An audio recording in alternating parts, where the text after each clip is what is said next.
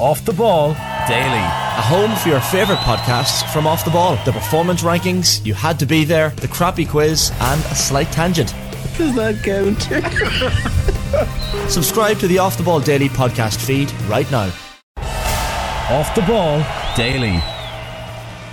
So, Lilian Thuram is a name that you will know well from being one of the most successful footballers of his generation, a key cog in that brilliant French side that won the World Cup in 1998 and the European Championship in 2000. Uh, he's in Dublin today, with us in studio today for a very different reason. Uh, Lilian, thank you for coming in. Bah écoutez, merci de m'inviter. Uh, you are with your interpreter, David Murphy, who's going to guide us through this as well. So, 2008, uh, you set up the Lilian Thuram Foundation to educate against racism, and you have written this fascinating book. It's called White Thinking uh, Behind the Mask of Racial Identity. I spent the last week reading uh, the book. It is thoughtful, it's educational, it's incredibly well researched on a topic that people rarely talk about, which is what it means to be white and all the assumptions and all the benefits and the acceptance that goes with being white. Why did you write this book? Ben, j'ai écrit euh, ce livre pour qu'on puisse euh, I, I wrote this book because I wanted people to realize that we're all the product of a particular history, and it's the, the history of the sort of racialization of the world that um, uh, you know, has divided the world into different racial categories. And I wanted us to be able to talk about these issues, you know, quietly and calmly uh, and respectfully. I learned a huge amount from reading this. In the research that you put in, which is clearly extensive, how much did you learn? Disons, vous savez que ce livre, c'est euh, le résultat euh, Yeah, so de the book is in, in, in effect a product of a lifetime. That when uh, I was nine years old, um, uh, in in school, uh, the kids call, called me a dirty black, and this is something that stuck with me. So they had those children had internalized uh, racist ideas. Um, I'm now in my fifties. So over 40 years later, um, I've been thinking about these issues and want to uh, uh, engage with the idea that being white is considered better and that we need to get past that if we're going to create equality. Those comments when you were nine years of age, public comments, it's often how we discuss racism now. So, particularly on a sports program, it's Vinicius Jr., it's an event at a football match, very public, obvious pronouncements of racism. What's clear from your book is that it's actually something far more deeply ingrained that we never actually talk about. It's it's in our history books when we're in school. It's in the TV programs we watch that this is something that is centuries just ingrained into white people that we don't even think about and maybe subconsciously at times don't even realize. Ben, je dirais que, vous savez, euh, nous devons prendre conscience que le monde moderne s'est So construit the, sur les the modern hiérarchies world des is races. built on the hierarchy of races. Um, for a long time, uh, racial laws existed that codified this, that placed white people at the at the top of a, a racial hierarchy, and those laws have g- disappeared, but those, the ideas remain. So if we come back to Vinicius Jr., uh, we often think you know it's stupid people who say racist things in stadiums, um, but that's not the whole story. Th they, those people are speaking in that way and acting in that way because of the legacies of those laws that way and, and that way of thinking that is ingrained in our society. C'est exactement la même chose lorsque vous euh, voulez analyser So it's the same with sexism. That, that that hierarchy of, of men over women um, is something that is ingrained in our societies. You write about that that we live in a world where men often dominate women from an early age just as many white men learn to dominate black people. From your research, where do we learn that from? Où est-ce qu'on a appris ça Mais vous savez, euh, euh, Yes. il y a so eu euh, these things have a long euh, history. euh, Um, du every time we say that Columbus discovered America, we, we forget all about the, the, the massacres of the 90% of the population who were there before Columbus even got there. And after the massacre of these populations, we had slavery. Um, so there's a long inbuilt history of, of domination that's there in, in, in society that we just forget about. you ask a lot of big questions in this book. One of them is who is not white? And you say one of the powers that white thinking possesses is to determine who is and isn't white. That white people see the world quite often as white people, black people, and others. En fait, je crois que ce qui est très intéressant, que c'est Yeah, so generally générale, speaking, white people Blancs ne se don't think of themselves as white. That their whiteness is actually neutral. It's um, it's not a color at all. And when you they, when white people speak about um, black people, they refer to them as people of color, as though they didn't have uh, a color themselves. Um, so it's that we need to get out of that neutrality of thinking about the identities that, that that we have that we don't reveal to ourselves. As you've gone around France, gone around different countries, speaking to people, both researching the book but also talking about your findings. When you when you have those conversations about them with what it means to be white, what what is the general reaction? Euh, ben, Il y a, il y a- il y a, euh, l'exemple que je donne dans le livre. euh, So I, I give an example euh, in, in the book where I call up my friend Frank and uh, I say, Frank, I'm black. Uh, so what are you? And he says, um, well, I'm normal. And Frank doesn't see his own whiteness as something that him as, as, as an identity. And uh, th- this is a sort of general issue that white people don't see themselves as part of a history, a white history of the world that had created all of these racial categories. And that's something they need to find out about. You talk about slavery in the book, and white people don't see themselves as slaves ever, but that's actually not what the history says. Bah, je parle, oui, effectivement, dans le livre euh, de l'esclavage, mais toutes les populations So I, du monde I speak about slavery in the book. Um, the fact is that all parts of the world, as you said, are, are, were experienced slavery. What happened though with the transatlantic slave trade is that slavery became racialized and it was associated with, with black people. Um, and slavery was followed by colonization, and colonization uh, put forward the argument that we've liberated the slaves, but we now need to educate them to bring them up to our uh, standard uh, of living. So this is this is a history that we need to, to understand better about how slavery came about and, and the, the different contexts in which it's existed, and that it's not simply something associated with black people. De toute façon, vous savez, les colonisateurs, lorsqu'ils colonisent, Yeah. So, so colonization creates a, a sense of inferiority in those who are colonized, and that's in the case in all sorts of different contexts. But that modern form of colonization, where race is involved, um, inculcated the idea that um, to be of a different color was to be inferior, and, and the, w- the world is sort of still trapped within that framework, that way of thinking about different races.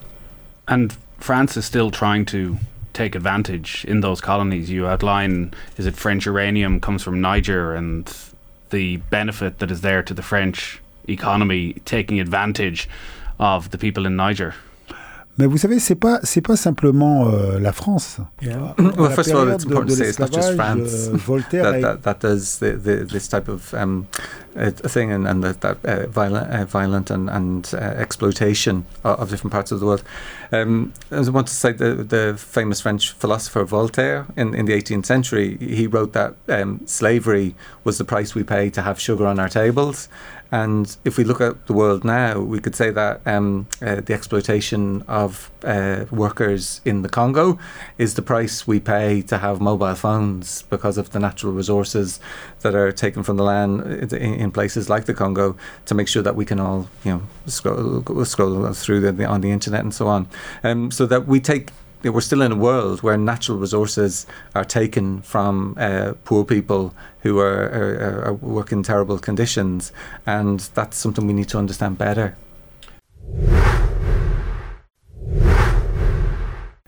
You talk about the opportunities available to young black people, also women in comparison to white men, and that natural white superiority that sort of inherent attitude from white people that they're better suited to management positions, to the CEO role, whereas somehow black people are better suited to uh, being cleaners, more menial tasks. That this is inbuilt into people's uh, psyches. Do you see a change in that? Have you seen a change in that over the course of your life? That do you feel there are more opportunities now for young black people? Alors tout d'abord, euh, je pense que les choses évoluent parce que nous discutons. First of all, it's a good thing that we're, we're talking about racism and sexism, and that, that's a good start. Because if we accept hierarchies within society, we're creating a dangerous situ- situation for everybody, and that includes white people too, because there are white people who ex- are exploited by the, the, the systems we have in place, and that the, the this racial thinking that, that we have in the world is based on an econo- economic system that um, uh, is built on exploitation that exploits the natural resources of the world, that uh, exploits those who are poor and at the bottom end of society. And we need to create um, a politics of solidarity um, and that reaches out across, so reaches out across different so-called races, so that we can see that where there's a sense of common humanity um, that goes beyond profit. Et en- il faut jamais oublier que pendant la période de l'esclavage, euh, par So we shouldn't forget Amériques, that during the slave uh, era, um, when blancs, tran- c'était des transatlantic slavery was practiced, that there were very poor people exploited in Europe as serfs or peasants, and that th- there wasn't equality here either in the in the in the Western world. Just to talk football for a moment in the context of this book uh, and the inequality and the lack of opportunities for former black players, particularly in the Premier League. You look at right now, since Patrick Vieira was sacked as Crystal Palace manager, I don't think there's a single black manager in the Premier League. And even then, Patrick Vieira is probably the best black player ever to play in the Premier League. So I had to have that level of status to be able to get that job in the first place. And we've had Ian Wright, Sol Campbell on this show over the last couple of years, uh, frustrated with the lack of opportunity, not just for themselves, but uh, for players they would have played with. Considering the amount of quality that is in that league, the amount what black players have offered to that league in terms of quality of football and entertainment, why do you think we're still in a position where they can't get those jobs? c'est très difficile de répondre à la question en, en très peu de temps, mais ça Well, it's à difficult la to give a brief construction de l'imaginaire. to that question because it's such a complicated issue.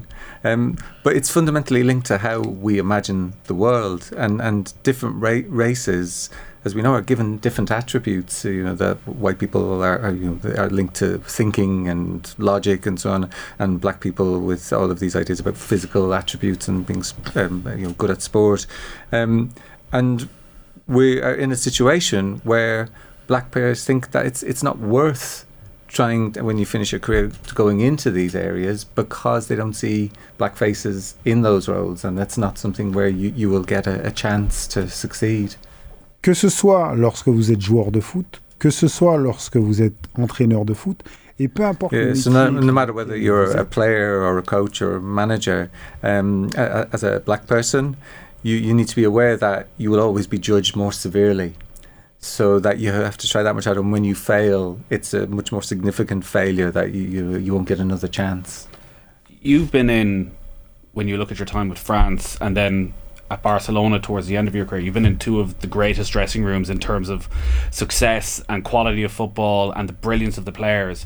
When you reflect on those times and the conversations you would have as a group, would you have felt what you're talking about there that when you looked around that dressing room that your opportunities are going to be different from Xavi or Didier Deschamps because of the colour of your skin?